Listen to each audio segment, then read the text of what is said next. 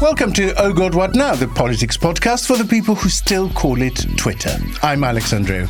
On today's show, as the Tory supporting press panics about a Labour victory, Sunak buckles under the weight of crises, foreign and domestic, in the Commons. Plus, is this the right room for an argument, or are we stuck in the being hit over the head course? Ian Hislop Tore strips out of Jake Berry last week, but is winning an argument the same as persuading people over to your point of view. Let's meet the panel. First up, it's Marie Le Conte, certified news hound and author of Escape and Haven't You Heard? Bonsoir, Marie. Hello. Next, we have Seth Thevoz, is a journalist, historian, and author of Behind Closed Door. Bienvenue, Seth. Hello, hello. And Matt Green is a comedian who hasn't written any books yet. All right, Governor? I'm fine. Thanks for thanks for that intro. so nice to have you. I'm in the same. I'm in the same club, by the way. Yeah. Um, Marie, last week, the youngest French president, Emmanuel Macron, appointed the youngest French prime minister, Gabriel Attal, who is also gay. Hurrah! Is this a statement of political intent that Macron plans to lean into the culture wars, do you think? Um, I don't think it is. I mean, obviously, like you know, in and of itself, it's a good thing that we have a gay prime minister. I think, like the first ever, at least, you know, kind of openly gay. But no, so I would say his appointment is quite interesting because if you look at the former prime ministers, like Macron's prime ministers, so Edouard Philippe, Jean, uh, Jean Castex, and Elisabeth Borne, they were all completely unknown to the French public. Like people did not know who they were, and they were kind of, you know, not literally civil servant, but civil servanty types, mm, you know, mm. who were kind of like across the detail, very policy focus, etc., uh, and not especially massively charismatic. Attal is not like that. Like he was minister for education. He was the most popular minister, you know, when he was minister for education in France. So yeah. he is very well known, uh, and he's very much a figure in kind of his own right. So I think the appointment shows that Macron is perhaps finally realizing that A, you know, it cannot be entirely a one man band and he will need some form of legacy eventually and someone to replace him. But also he maybe needs someone to help him actually run France and kind of be, be more sort of forward facing. So so it was an interesting appointment, but not, not just uh, due to his sexuality, I would say. Seth, you were on Times Radio last week talking about Gladstone's box. Yes, I'm a um, git. aside from sounding a bit like a sexual entendre, um, it's also a genuine piece of parliamentary history. How did it come into your possession? Yes, um, you nicked it, didn't you? no, I, I, I uh, bought it from someone who bought it from someone who nicked it. No, um, it was something that had belonged to a Lib Dem peer who'd passed away a few years ago. He'd bought it at auction as an MP in the 1960s from a friend of the Gladstone family. Um, and yeah, it's it's his dispatch box. It's this extraordinary piece of history. And um, why wouldn't you own Gladstone's dispatch box? Now, you're probably thinking I'm the sort of person who, you know, stands at home behind the kitchen table imagining that I'm uh, at the dispatch box. No, but I want you to imagine that I'm the kind of person who would do that. I think you are the sort of person. what would be the funniest thing you could keep in that? Also, memo to production team, we pay Seth too much money. Uh, Matt, Donald Trump told his supporters to brave Arctic temperatures and deliver him a decisive victory in Monday's Iowa caucuses, whatever the cost. The actual quote is even if you vote and then pass away, it's worth it. Which seems like not a winning strategy to kill your voters before, months before the actual election. Um, we know Trump will come first. What else should we be looking out for in the results? Well, I think the fact that people are talking about the snow and the ice quite a lot, even though it is there is a lot of that, and it's it's apparently the, the worst conditions for many many years. Um, it does feel like that means the politics has become quite predictable. I don't think we'd be talking about the weather quite so much if there was any worry about who was going to win. Um, and the problem is that people talk about um, motivation and voter enthusiasm, and that's one of the key things in that situation. And Trump's voters are motivated and enthusiastic. Some of them enough to take on the Capitol on January the 6th. Some of them apparently to, you know, queue up and potentially die whilst voting for him. The big question obviously is going to is, is about who comes second. Uh, Nikki Haley said to have the big mo at the moment, which I was disappointed yeah. to find out is nothing to do with The Simpsons. and um, Ron DeSantis has been reduced to saying things like, he, this is a quote from his last speech. Uh, before the caucus. It's good to be the underdog. I'd rather have people lower expectations for us. I tend to perform better like that, which to me just feels a bit like a mm. football manager saying to his team after a horrible defeat, "It's good being at the bottom of the league. That, mm-hmm. that's the best place because now there's n- uh, the They only way is see up." us coming Yeah. next week, will Yeah, they? it's a real rope a dope strategy. As long as they keep punching us in the face, eventually they'll get tired of punching us, and then we'll have our go. And it does feel like if DeSantis doesn't at least come in second, I think even though he's very much saying that's not going to happen, I think I'll be surprised if he stays in much longer. Yeah, I would never tire of punching Ron DeSantis in the face, I have to say.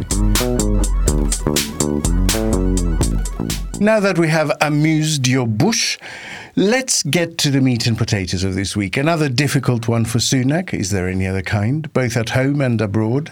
As we record, he's taking questions in the Commons about the joint military action between the US and the UK against rebel Houthi targets. Um, the Rwanda bill is back in the Commons this week, and no side seems to be backing down. Meanwhile, people continue to lose their lives trying to cross the channel. All this while the Telegraph splashes on a significant poll that predicts extinction level losses for the Tories at the general election. Seth, uh, the Prime Minister does not need Parliament's approval to take military action, but it has been the practice in recent memory.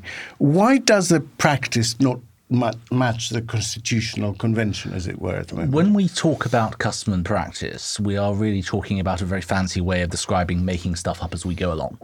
Um, and we talk about it when we describe our organic constitution, our unwritten constitution. Essentially, it just means we have a firm rule that we never, never do something uh, beyond a certain way until that point where we realize, okay, we're actually going to do it exactly Right, this right. way. Um, but a lot of about the way that the British Constitution is set up enables this. I mean, the royal prerogative, for example, one of its implications is that we don't ask our parliaments to confirm treaties, unlike most legislatures Yeah, around yeah. the world. Uh, we just take it as read on behalf of the royal family. So we have a constitution that's predisposed towards saying, let's not worry too much about the rules.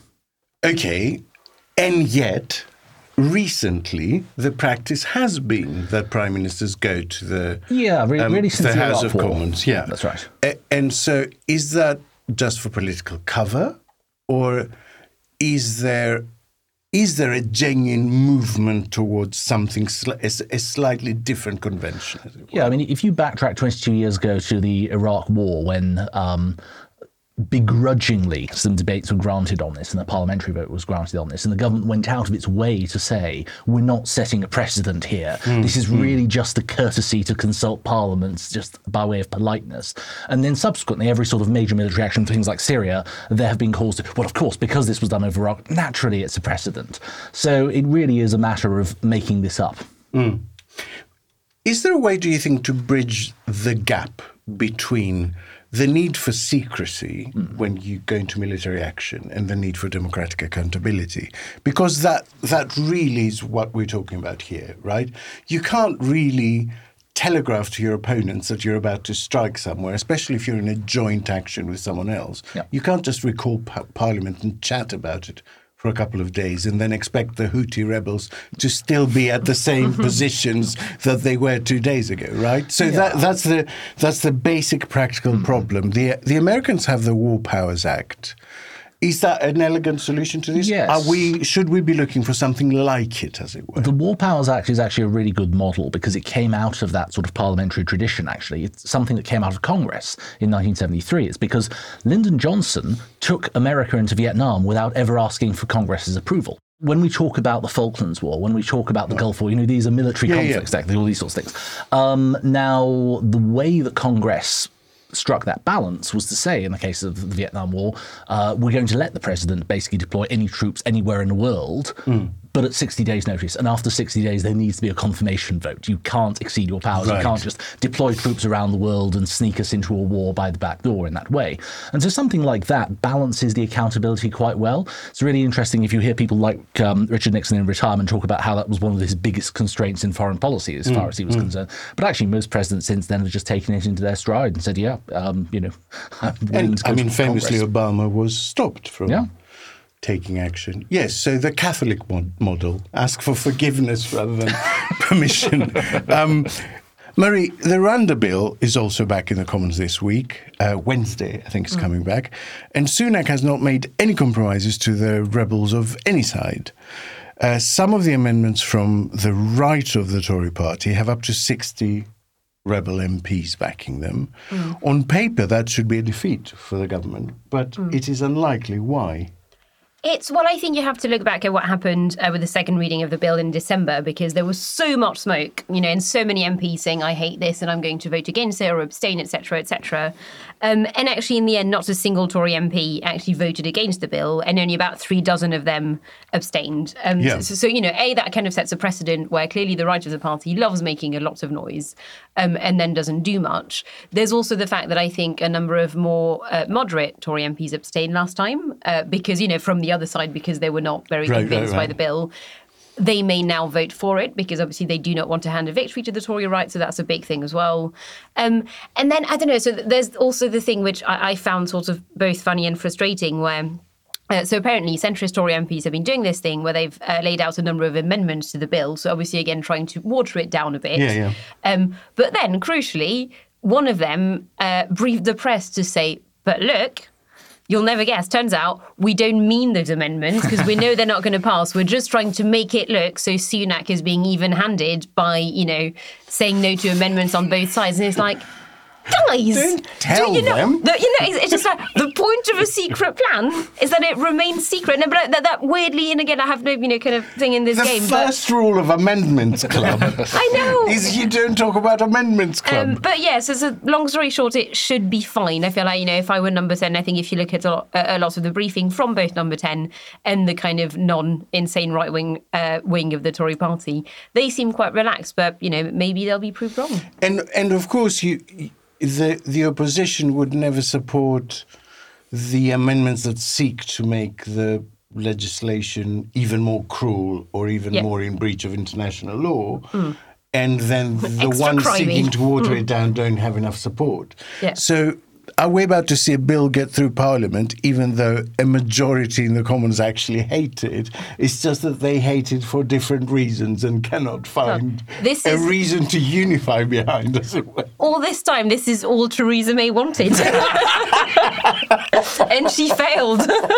That yeah. is so true. Yeah, That Rishi is so Sunak is about to live everyone's dream. But no, but slightly more seriously, is actually it was quite interesting. So I did for my sins watch some of the debates um, in back in December, and it was so the argument from the Tory centre was very much saying, listen, actually, most of us don't love that bill again for lots of different Yeah. reasons. But maybe the fact that we all think it's about six out of ten is a sign that we should pass it. Um, so, so that's been their argument for some Quite time. depressing. Um, so, Matt, does that mean we are once again looking to the Lords? We're taking a break from criticising the way Lords are appointed and looking to them for help to stop this nonsense. And are they likely to? I think quite possibly they are. There was a quote from Lord Kirkhope, uh, former immigration minister, um, in the Eye that the Lords would try to water down the bill. Uh, Lord Alf Dubs has said that's also probably going to happen, um, but they'll try and force changes on constitutional issues like the role of the courts. Uh, especially if any of the amendments have been brought up. And it sounds like, from what you're both saying, that that's not going to happen. So maybe that that would mean the Lords would look more favourably at it, but I suspect not, because in the end, there's nothing that the government can do. They don't have a majority. They can't force it through with the Parliament Act. They haven't got time. They haven't got that. the time. They need three sessions, don't they? Yeah, and so in the end, the Lords has the power to, if not stop it forever, certainly stop it before the end of this Parliament, and that's all they need to do. Of course, it wasn't in their manifesto, which is usually quite a big Yeah. um, moral justification in the Lords. Certainly, there was no mention of Rwanda and, and all that sort of stuff in the Tory manifesto of 2019. mention of So Sunak long- being prime minister for that matter. Exactly. Marie, on that, um, there was an eye-catching poll on the front page of Monday's Telegraph. What were the findings? Uh, well, you will be shocked to hear that. Hold on to your hats, everyone. Uh, you will not quite believe this, but apparently the Conservative Party is on course for the worst electoral defeat since 1997.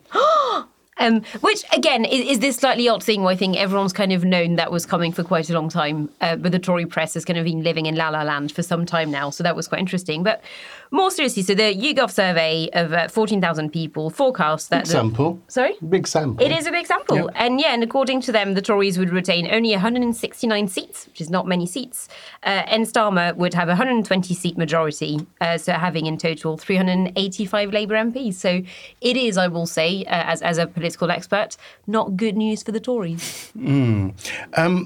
How embarrassing is it that YouGov had to issue a note clarifying which of the conclusions drawn by Frost and the Telegraph genuinely flowed from the data and which were invented? It was so weird. So, I mean, for people who've not kind of seen, so the context is the Telegraph kind of took that data, but then they went oh, arguably too far by going, oh, well, we've taken all the, you know, like all the data on like, the people saying they would vote reform, and we've decided that we at the Telegraph have decided that if reform were not to stand, every single one of those votes would go to the Conservative Yeah. Party, which is mad. Like, which is such a mad. And then, like, you know, and then they're like, and here are the conclusions we have drawn from the Yeah. conclusions we drew. and yet which is why YouGov had to go, um, guys, what? Not what that is not, yeah. Hi, everyone. Not what we said. um, and and Frost had commissioned the poll, or as he, Well, it- as he says in his opinion piece, he helped shape and analyze it. But yeah, so no, looking a bit closer, so every single red wall seat that was won from Labour by Boris Johnson in 2019 would go back to the Labour Party, go back to someone Right, else. right. So there would no longer be any red wall 2019. Uh, there Tory would hardly be a blue wall from from It's, those. yeah, and I mean, what and what a loss because I feel like you know some of the greatest intellectuals of our generation were elected in the Red Wall in 2019 by the Tories. Is it is it not the Um, to say that the red wall would be rebuilt? So there would now there would now be a red wall. Oh, that's it- true. It's sort Yes, funny no, because we, that's we always talk about the red wall going, but it's the opposite, isn't it? Like Labour lost the red repainting wall, it well. repainting it Red, back. yes. It's gone. Yes. It's coming back to being red. Yes, that's true. Very very good point. Um, but it would also, I think, be really big for the Parliamentary Conservative Party because you would have big beasts like so Jeremy Hunt, Penny Mordaunt, IDS, Grant Shapps, Lee Anderson, and John Redwood would lose their seats, and many, many others. So I think it, it would be very odd as well to see a Conservative Party that would not look anything like um, you know Yeah. the Conservative Party we've had for a decade and a half now. Don't All of look- Kemi Badenoch's rivals, I note, um, who did uh, brief to the Times. I noticed uh, over the weekend that she's one of the ones in the cabinet who thinks the Rwanda bill should go much further than it does. It should be much Oh stricter. no, I enjoy so she than it she is. apparently said that very privately, which is why it Very ended up on the front page of the Times. Yes, she did. She said it very privately to a Times journalist. Um, on the record. Um, Seth, do we know anything about this new group that commissioned um, the the poll, the Conservative Britain Alliance? Well, until Sunday night, no one had ever heard of them, but they are apparently a group of conservative donors. Um, now, that could be anyone. It could be a millionaire or it could be a billionaire. But, um, but uh, Two billionaires. But what we know about the sort of pool of Tory donors that there are is that historically, say a decade ago, there were about 200 of them who were bankrolling the Conservative Party. But half of those people have left because actually they were sort of Remain inclined people who had trading links with Europe and uh, had very good reasons to leave. But since then, actually, the Tories have done really well in attracting new donors in the earlier half of this parliament. They've actually had about 650 individuals who've donated serious sums of Yeah. money to them. So it could be any one of a number of people. My guess might actually be that they're not that rich and that there aren't that many of them. And the reason I say is that you mentioned it's a it's a big sample at 14,000 for a poll, which is absolutely true. But for this sort of MR people, I mean, I've seen bigger. I've seen 30,000 or 40,000 as a pool. Hmm. But the, the whole point about an MRP is that you want your subsamples to be large enough to be statistically significant so that you can Yes, yes, of course, so that you can draw. way. And um, my guess is that they may have picked 14,000 because they were saying, what's the cheapest size that we can get that is still statistically significant? But we, you know, shades of Joseph F. Kennedy, uh, Joseph Kennedy saying um, to his son, I'm not going to pay for a landslide. Likewise, I'm not going to pay for a super poll. I mean, looking at the conclusions they've drawn from the results, I don't know why they bothered. Yeah, it quite. wouldn't have made a difference if the sample was 50 people. Exactly. Or one person, David Frost. um, which which does seem to be um, what it is. Um, Matt, Sunak is still 18 points behind Labour on aggregate. That sort of deficit can only turn around by taking big risks on big issues. So should he be quite grateful for difficult weeks like this one? I mean that I mean that quite sincerely. Like Yeah. he doesn't particularly want easy weeks because there is literally no chance to move the dial.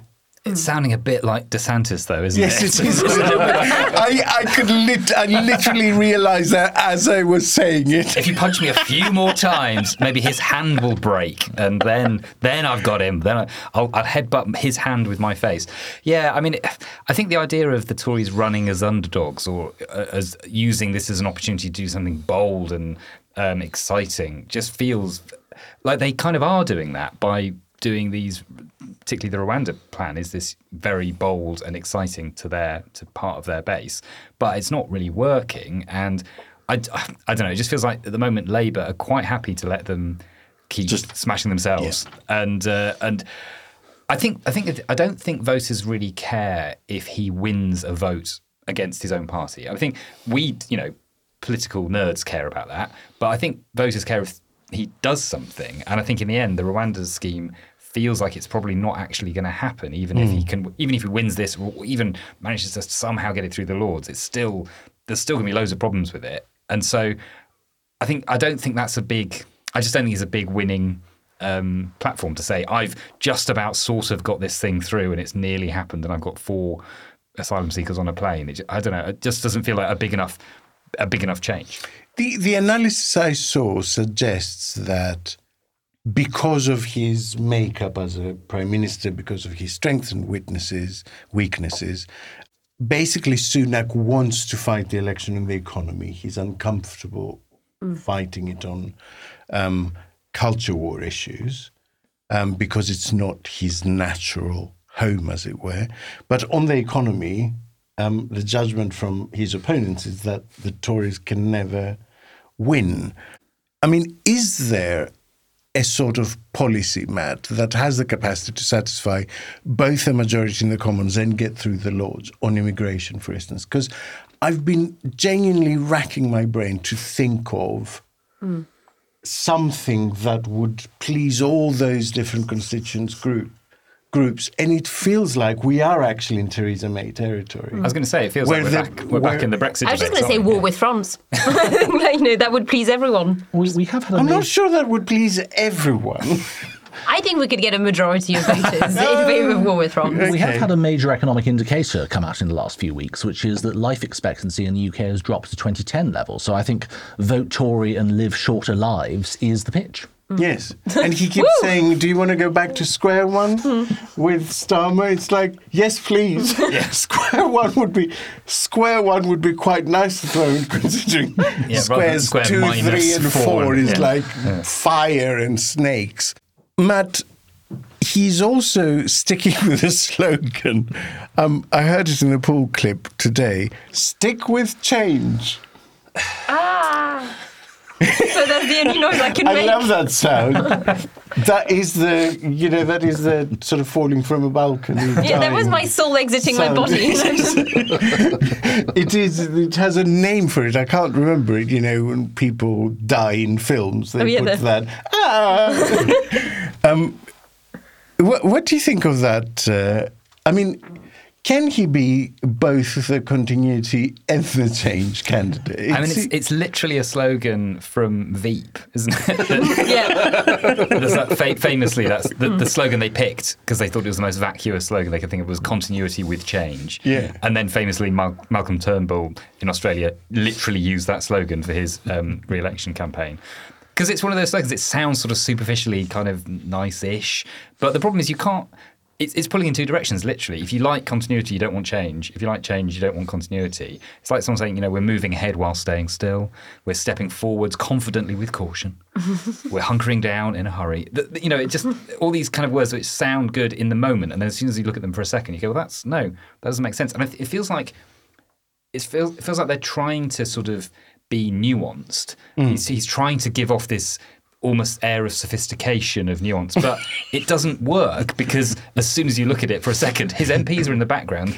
punching the, each other in the face on, about the Rwanda scheme, Which and is not sophisticated, is it? and no one agrees with anybody. So he, he can't give that. He can't genuinely be someone who's offering continuity with change because because his his party aren't with him on that. It's literally chaos. Yeah. And no change. Um, Seth, the poll, Marie mentioned it projects a significant impact by Reform UK, up to 96 seats apparently. Um, but the assumption is that, but for reform, every single one of those voters would v- vote Tory. Yep. It jumped out at me this morning as a not incredibly safe one, just in a very quick reading of the the poll. Um, and it is one of the things YouGov have had to correct. They came out and said, mm, not so much. We think it'll be about a third. Yeah. Like th- looking at that 10% and saying 10% will come to us, and, and YouGov goes, it'll be more like three and a half. Um, that makes quite a big difference. So, what is the agenda here? What is the Telegraph and Frost trying to do actually? Because this is this seems to me like a willful misrepresentation of the data, right? Yeah, uh, well, it, it, a willful commissioning of the data to suit an agenda. And the agenda here is we quite like the Reform Party pitch to voters. We think the Conservative Party's pitch should be closer to that. And we want to show that they need those voters and to maximise that as, as much as possible. Um, and the problem is the evidence doesn't really bear that out. I mean, you know, 31%, I believe, is the exact figure for um, Reform voters who are likely to sort of default to the Tories as their second best option. I think after that, there are nearly as many who would just not vote. And yes, there are quite a few who'd vote for other parties. Um, Because their motivation might be to punish the Tories, Well, and and in that case, their vote would go to we, someone we live else. in a two-party system, and so it usually takes some quite odd reasons to want to vote for a third party, or at least some quite determined reasons. It's like when in, in by-elections where where they have those uh, leaflets that come out and say only we can win because if you count up every single other vote that isn't for that party. Only us, It- and it never works. It never makes sense. You wouldn't switch from Green to Labour necessarily unless you were absolutely desperate to get out. And, and where Frost has a point is saying that people are not terribly enthused by the Conservative offer at the moment. They need something. The hmm. problem is that there's no evidence at all that what he's offering will enthuse anyone beyond a few oddballs like Lord Frost. Yes, now I think the, the the assumption that a party that has gone Theresa May, Priti Patel, Suella Braverman on this issue is somehow not tacking enough to the right is quite a big one. Um, I also really loved uh, uh, his response to this poll in the pool clip. Which is the most like what is the most hackneyed response that you can imagine a politician giving? I haven't seen this, to but- someone saying um, there's this awful poll for you. Is it the only poll that counts? Is the poll Yes, that On is elections. exactly right. Thank you. Ding, ding, That ding. is exactly right. The only poll that matters is the one on general election. Which is a weird argument for Sunak to make, right? Considering he hasn't faced an election leading the party, because their response will be, okay, then, let's have one of those. It's. I also enjoyed that, but actually, you know, there's been lots and lots of polls recently, and it's like, yes, what what did they all say? just, just run us that quickly. Um, Um, Marie, there is serious talk uh, of another leadership challenge. Say it ain't so. No, it ain't so. I, I don't know. I, I- I completely refuse to entertain this, and, and I, I've read the pieces about it. But but you know, the only thing that could happen is, is let's say some headbangers, you know, send in the letters. Graham Yeah. Brady, you know, puts on his big clown shoes, his big nose, and then you know, sort of like steps Is Graham gingerly Brady the room. still, Brady still in charge? He is. Oh, oh. He is. No, again, which I will also remind uh, listeners of one of my favourite things, which is that, uh, Jenny, I cannot remember which one now, but one of the leadership contests, and not the last one, I think, like two ones ago anyway, he resigned as chair of the 22 committee because he wanted to run for leader, Hmm. or, or at the very least get a cabinet position. And then just did not, and then very quietly just became 22 leader again, uh, chair again, see, and no one mentioned that bit, yeah, which is no why I thought he's it. no longer in charge of the 90. No one ever mentioned it again. Oh, he was, I am leaving to be a star. I have come back. Oh, Graham. but yeah, he I did know. a ginger spice, didn't he? He did, um, but anyway, uh, I yeah, because you know, let, let's say even enough headbangers send in the letters to Sir Graham Brady. There's a um, there's a vote of no confidence. Rishi Sunak will win it. That I would put every penny in my savings on Rishi Sunak winning a no confidence vote because again, there are not that many people who think you know any other leader could do better, and then he's safe until the election. End of the story. So I will take that bet, provided your savings are, as I predict they are, around the £200 mark.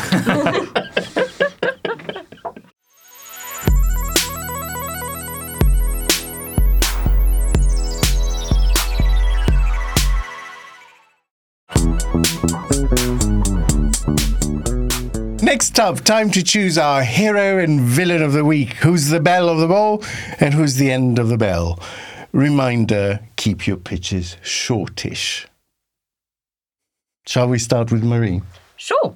Uh, so my heroes, plural, are the Taiwanese voters who voted for Lai Ching-te to be their next president. So bringing in a cert um, for the Democratic Progressive Party, Mm-hmm. who are the kind of, you know, want Taiwan to be its own country and very much kind of like reject uh, China's attempted influence, etc. And I think it can't really be an easy situation to be in Taiwan at the moment and kind of seeing Beijing looming over Mm-hmm. and trying to get closer and closer. So, you know, I feel like w- well done them for really kind of voting and making this kind of statement of intent. Hmm.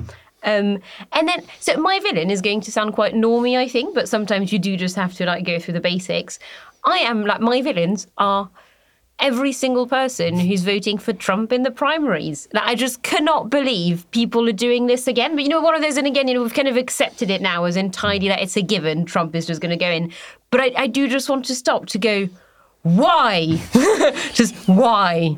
It's a compelling pitch. How about you, Seth? My hero is the community notes feature on Twitter, which has Tories so rattled that the um, the group Conservative Post, which at least is transparent on its funding, it's funded by Lord Cruddas, um, they they released a series of deranged memes about how Labour are ganging up on us through the community notes feature, and we appeal personally to Elon Musk to intervene to stop this sort of thing, because you had things like Rishi Sunak getting I think three posts in six days, or getting struck with notes saying no, it isn't.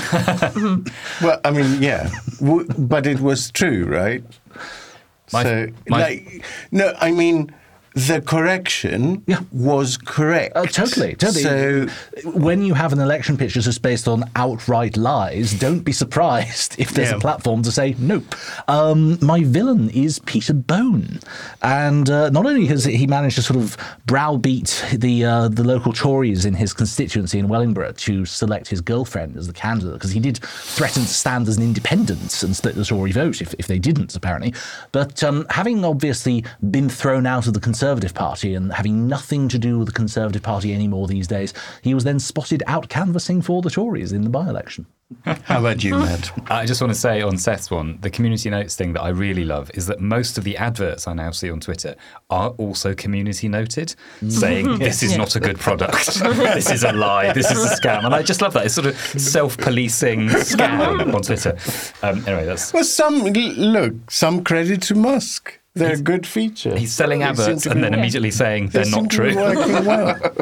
Um, so my uh, my heroes are um, the two female Iranian journalists who have just been released um, on bail after being in jail for more than a year for covering the death of um, Mahsa um, uh, Amini, which triggered the nationwide protests we all remember. Uh, and um, they're called Nilufar Hamedi and uh, Elahe uh, Mohammadi. And I think it just I just wanted to mention them because obviously they were incredibly brave, and journalists in general are under attack across the world in all sorts of different places at the moment. We're all very aware. And obviously, the attention of the world has kind of generally moved away from uh, the Iranian protests for obvious and tragic reasons. But it's good to be reminded of the bravery of those those women in particular who started the, you know, in some ways, sort of sparked the protests. My villains are Rochdale Borough-wide housing. Uh, Rochdale not having a great time in the news at the moment. The grooming gangs report came out this week, very disturbing. Lots of villains in that. But um, this housing company, they're a landlord um, responsible for lots of housing, uh, and basically just it's loads of it's got mold. It's horrific. Uh, and they're specifically my villains this week because one of their um, tenants was told allegedly that they they complained about mold in their flats and they were told that they breathed too much at night. and uh, Marie just did a proper, she did a proper like Scooby Doo facial expression. To those not watching and just listening, she did like a what? so yeah, they're, they're pretty horrible, and they've been God. responsible for mold in all. They they were the landlords who were responsible for that horrible tragic case where uh, the two year old. Uh, boy died from exposure to mold. Um, they've said they're working to carry out repairs, but the repairs are going very slowly. Um, so they need a kick up the bum. Oh gosh, it's very difficult to choose today because they are genuinely very, they are all genuine villains and all genuine um, heroes. Um, but I have to go with a double for Marie, actually. Uh, and I'll, I'll, I'll, I'll show my workings. That's because I can't resist the sort of Brechtian statement that both the heroes and villains this week are voters. they get it right as often as they get it very, very wrong. And you need to be better at it. Can we quote Dick Tuck at this point? Go on. Democrat congressman who was unsuccessful in his re election campaign. The people have spoken. The bastards. yes.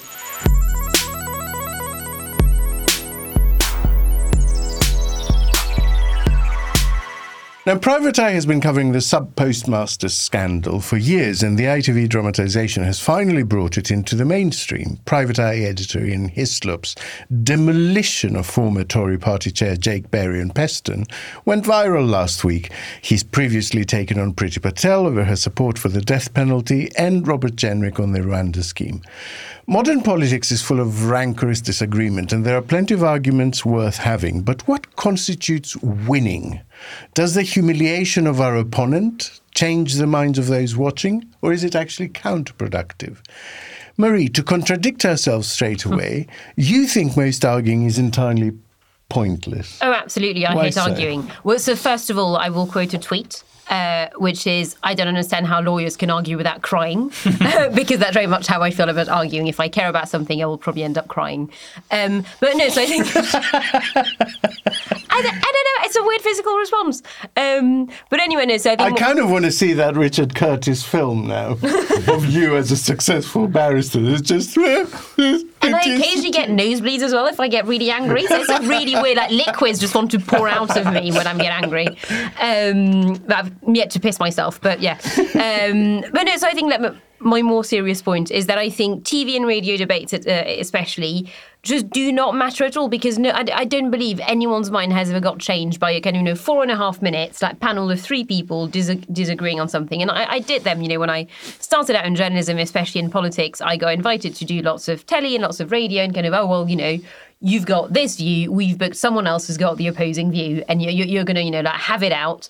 And every single time, I think I've, I ended up leaving, going, I, you know, I didn't learn anything. I don't believe I convinced anyone. I don't believe the other person convinced anyone. I don't believe anyone left this better informed. So I think that it is a format that's very cheap, and there's always going to be people who want, you know, the attention essentially. So I think, yeah, especially that the media will always feature a lot of pointless arguments. Um, but but but I do think that's bad because again, I think the media, especially's role, should be to inform people and to make them understand quite tough issues, and that's not going to happen Okay, if you have so- endless rounds of "you're right," "no, you're you know you're wrong." You're, All right, so there's some nuance in Hmm. that you reject arguments the way they are shaped at the moment, especially in the media. Yeah. But you don't sort of reject dialectic. But no, again, I can't do it because I cry. Um, but yeah, no, I don't hate all arguments. Okay. Um, yeah. Um, in a private argument, your sole target is the person who disagrees. Hmm. In a public argument, you have a wider audience. So, are the parameters for winning different between private public arguments, do you think? Oh, yes, and I think, uh, God, I wrote about that a few years ago now uh, in an article that was widely ignored uh, by the internet. Um, but uh, uh, no, no, amazingly, just because it was in an academic journal aimed at the centre left, like it didn't go massively viral. Um, but my point was that actually part of the reason why the right kind of kept winning at online debate was that the right, exa- exactly as you kind of said, understood that especially Twitter debates, you know, like your job there is not to convince the person in front of you, but to convince the audience. So I think in lots of debates you end up, and annoyingly, it is mostly people on the left who will resort to kind of like insults or be like really, really abrasive and call people bad beat person, etc. Um, and they didn't quite get that again to anyone watching. That's going to be hugely off-putting. Whereas I think right-wing people or centre right or whatever are more likely to be quite good at the whole like I'm going to be very courteous and say, oh well, you know, of course I respect your view, but blah blah blah, which is very annoying. But also, again, if you're watching then I think the trans debate was a big one on that as well. If you're watching that from the outside, you are much more likely to be convinced by the kind of like polite, civilized, like softly spoken person. Um, so yes, so I do think you know a debate kind of entirely depends on whether you just have it. Yeah, having it in a locked room with someone or in front of an audience. And I think especially the left fails to understand that quite often. Is, is Seth is having an argument, even if one knows they won't win, important for putting their dissent on record, as it were? I, I think it's more important because politics is never something that's resolved one day. Mm. It's an ongoing process. It'll keep going after we've all died. And so, actually, setting down where we went right, where we went wrong, what our reasons are, somebody's going to pick up the torch and, you know, take something like Brexit, take something like EU and uh, EC membership from the very outset. There were people who dissented, who laid down for future generations an argument that was taken up. So, there are reasons why going for posterity isn't just vanity. It's actually quite a reasonable sort of public policy decision. Um, but you can also go down a bit of a blind alleyway that way. I mean, I remember the. Uh, the 2017 reaction from the Corbyn camp of, well, we won the argument. and people Yes. confusing winning the argument in their terms with the actual result. I think they're, they're two very different things. Yes, I think winning the argument in an election has a really definite, measurable um, outcome, right? If you win the argument, you will have won the election. Um, I mean, but Corbyn is an interesting example because he's someone whose reputation has been built over many years of sort of putting down his dissent on record, even when he knows he's got zero chance of convincing, like the House of Commons.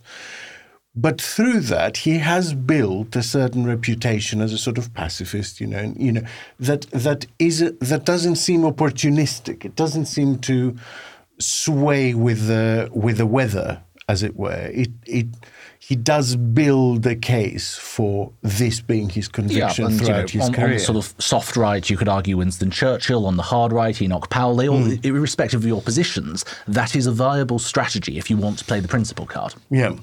In most democracies, the parliamentary chamber is in a semicircle. I'm obsessed by this. I've discussed it, I think, with Marie before. Um, e- even in the US, even in devolved administrations in the UK, but Westminster, MPs shout at each other from opposite sides, which are quite far away from each other. Like you literally have to shout. To what extent do you think our political culture stems from that adversarial system? Um, I think it doesn't help. I mean, I have a lot of time for the Churchill argument that we build our buildings, and after that, our buildings mould us. Um, and you know, there's something about the sort of accident of Parliament as it is. The, the only reason they have that bench set up is because when they originally met in the original chapel, uh, they would line up the benches in this church on the side, and that is literally the only reason why they right. thought this is how we're going to do this. What I would say is that in the US, where they do have that precise um, horseshoe, Horseshoe, system, yeah. that doesn't stop them from extreme partisanship. I mean, I think you're right; it's it's a factor, but um, in the US, they've at least got the concept of reaching out beyond the aisle. It's literally grounded in the aisle right down the middle that points Yeah, yeah. to trying to bridge that divide in some sort of way. So there's a concept, but that doesn't mean that the political culture works any more friendly either. Hmm. Marie, what role does social media play here? Talk TV, GB News, they get poor live ratings, but clips of the sort of Barneys that go on are all over Twitter and YouTube, and that's what they're really there to produce. Hmm. Um, so, w- what do you think? D- d- has social media amplified this dysfunction that you were describing before? Hmm. These show arguments that really where you're not trying to convince anyone, you're just trying to shout your point the loudest. Oh no, absolutely. And I do think it ends up creating a kind of ecosystem that's completely closed up. So you'll do, let's say, I don't know, you, you've tweeted about an issue in a way that was very strident and, you know, kind of very like. Is there any other way? Well, no, exactly. so then let's say you get uh, invited onto GB News or Talk TV to talk about it and, you know, have a big argument about this, which again, then, you know, three people watch that at home, two of them are dead.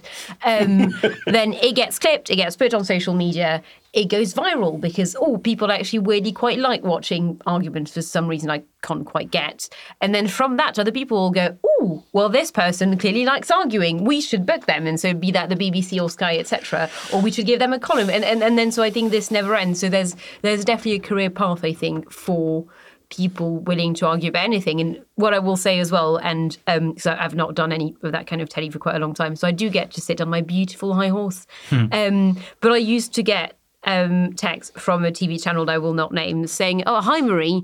To be clear, that was the entire message. They would not say what they wanted me to talk about or argue about. They because they just clearly assumed that because clearly enough people will just say yes, I would love to go on TV at three p.m. because I'm free, and it was always like to to talk about what? Like just what? just, please narrow it down. Um, But yeah, so again, so clearly, I think it, it, it does create a kind of certain type of media star, I suppose. Yeah, I can also attest to the fact that uh, a channel contacted me once to talk about a particular issue, and and I said to them that I really don't know very much about this. Um, you'd be better off with, and I suggested two or three other people, and they were just shocked, absolutely shocked that I was not. Hmm. Anyway, um, do, do you think the fact that we keep having arguments online, though, fly in the face of the received wisdom of the last decade, maybe, hmm. that we would all form these airtight echo chambers where we hmm. would never see things we disagreed with? Because plainly we hmm. still see plenty of things we disagree with because we keep having massive arguments online? Hmm. Well, Alex, I suggest you buy Escape How a Generation Shaped, Destroyed, and Survived the Internet by Marie Le Conte, uh, because I do have a chapter entirely on that. So I think, as I completely disagree with that thesis saying that, you know, the internet just created lots of bubbles, etc., and echo chambers. I think the exact opposite has happened is that we've all been squished in the same spaces. So we're all spending, and especially, you know, in the kind of era of like big Facebook and Twitter, etc., everyone you've ever met or may meet or follow or have seen on TV once, etc., hmm. like, we're all sharing the same space. We're all sitting in the same living room. And so, of course, we end up arguing about everything all the time. Like, we were not meant, I think the human brain is not meant you know, for to to be kind of around this many different people all the time. Um, but but also, so there was a really interesting study in the. Um, what was it? I wrote about it for the New Scientist, I think, uh, which showed that actually, um, so what they did, they took a lot of Republicans, a lot of Democrats, and added to their feeds. Um, so for the Republicans, more Democrat content and vice versa for a few weeks or a few months, and then realised that actually both cams had become more polarized by Yeah. seeing more content they disagreed with. Yeah, Um, we saw so, that yeah. Mm. in some research that we did. That that actually contact with each other ended up Mm. making them more polarized. But maybe that's because we're shit at it. Hmm. Um, m- you know, maybe because it's quite new. You know, Yeah. we've never Oh. been in this situation where the whole tribe can communicate with each Oh, other at the same time. Alex, do you know what you should do? What? You should buy Escape. This is, this is not going to become some long infomercial, Le Conte. no, I, I do discuss that in the book Yeah, as well. Is it not about the fact that we're just all on broadcast all the time?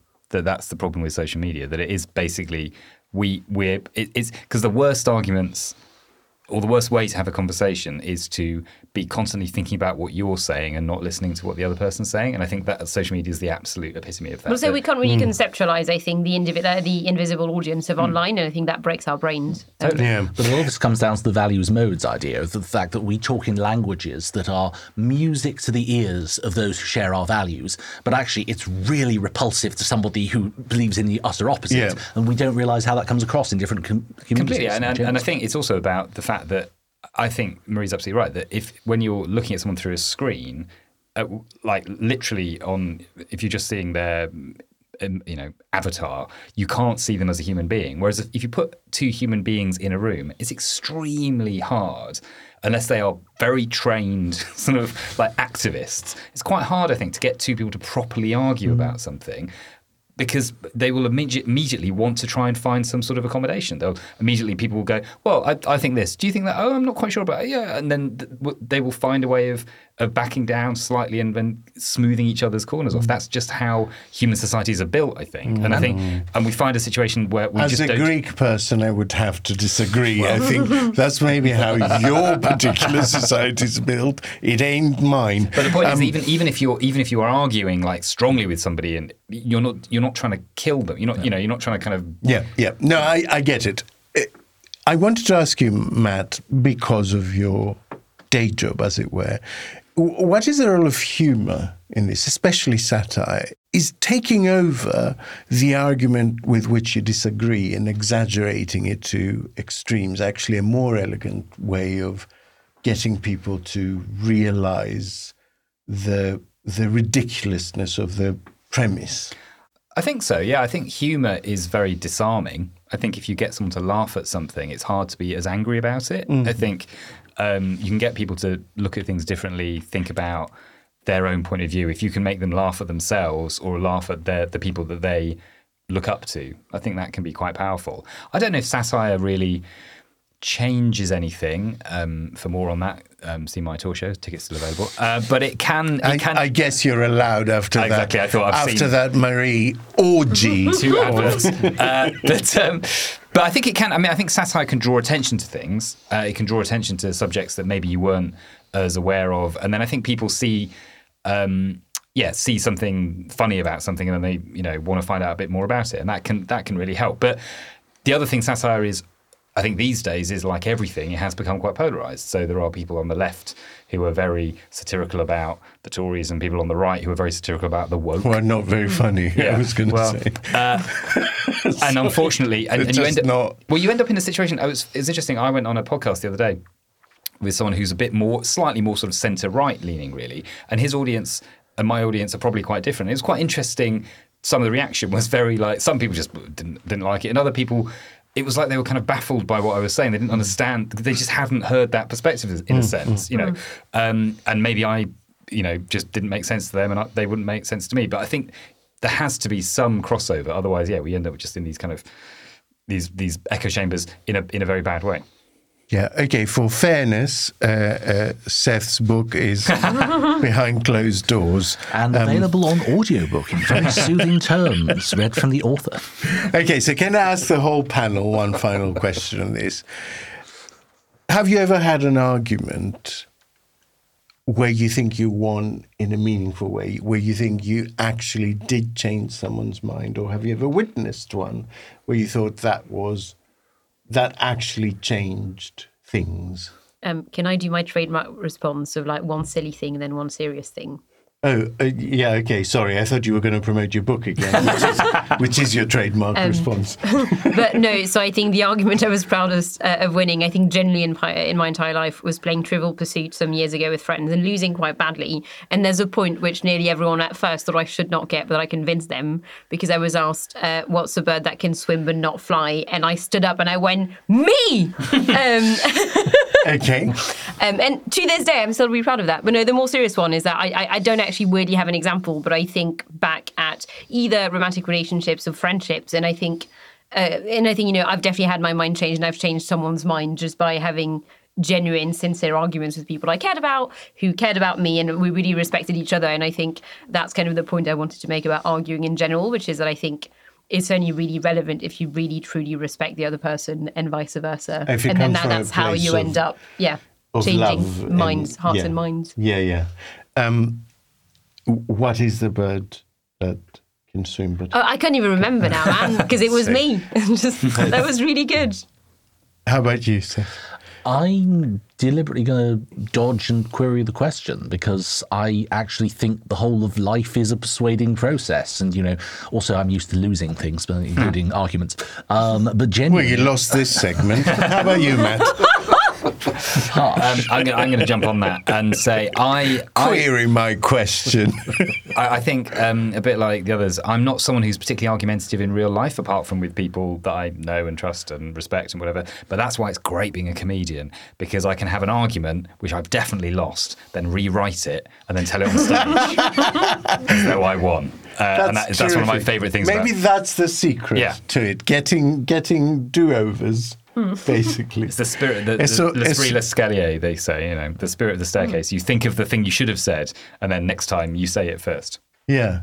A couple of times it this magical thing has happened where I actually said the thing hmm. that you know would occur to me normally 2 hours later and I'd be like oh why didn't I say that? And it was horrible.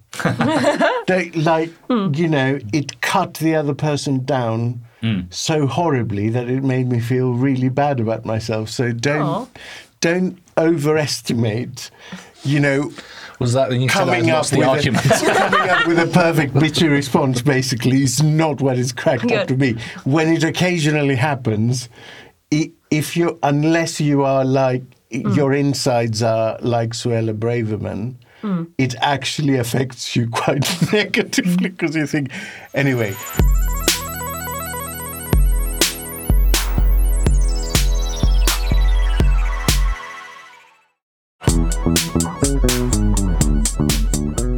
Let us do escape routes. Let us uh, suggest what cultural caves we have been spelunking into this week to uh, to end the show.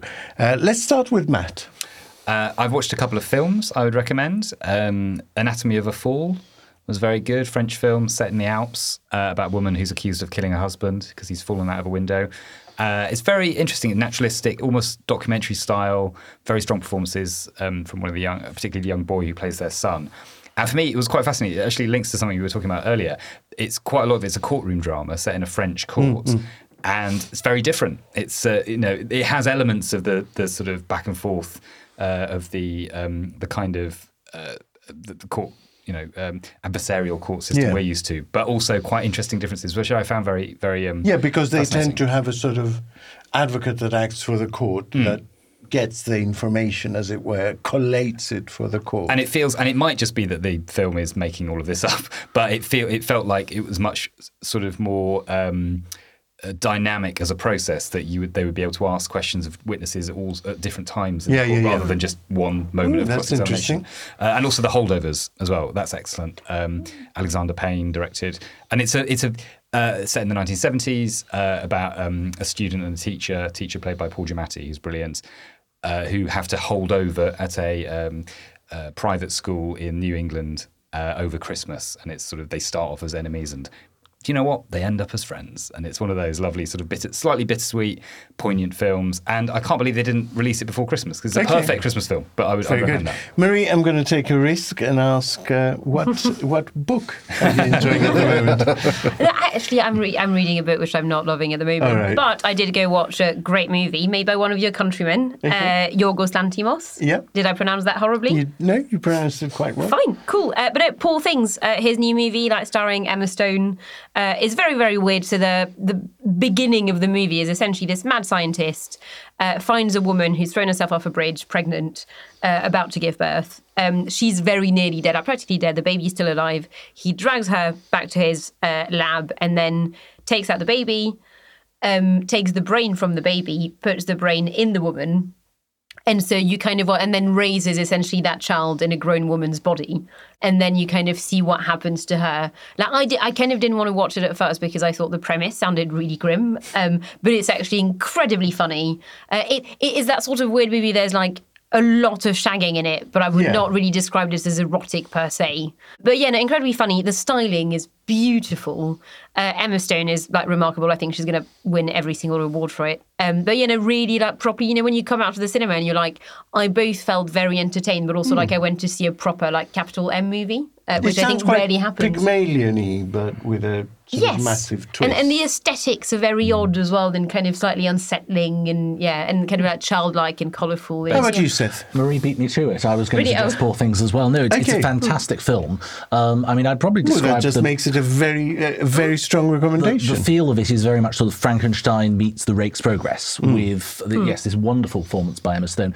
Um, the one thing that was difficult for me, and I really, really enjoyed it, I'm very squeamish.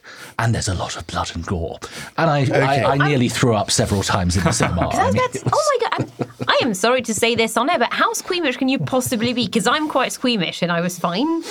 okay, if you're both squeamish, you will both want to ignore my But recommendation. yeah, you always do horror. this week, which is Incident in a Ghostland. It can be found on Amazon Prime. It is hardcore horror. It's like it's like a hard watch. Um, but it is genuinely also really smart and twisty in ways you don't expect, and it plays a lot with memory and what we think is real and what actually happened, and that keeps shifting throughout the film. And I always love those Rashomon-like films because memory is a, a slippy thing. And and my more conventional recommendation, um, as you know, I am obsessed with procedural things. So Annika on BBC iPlayer, there are two seasons of it.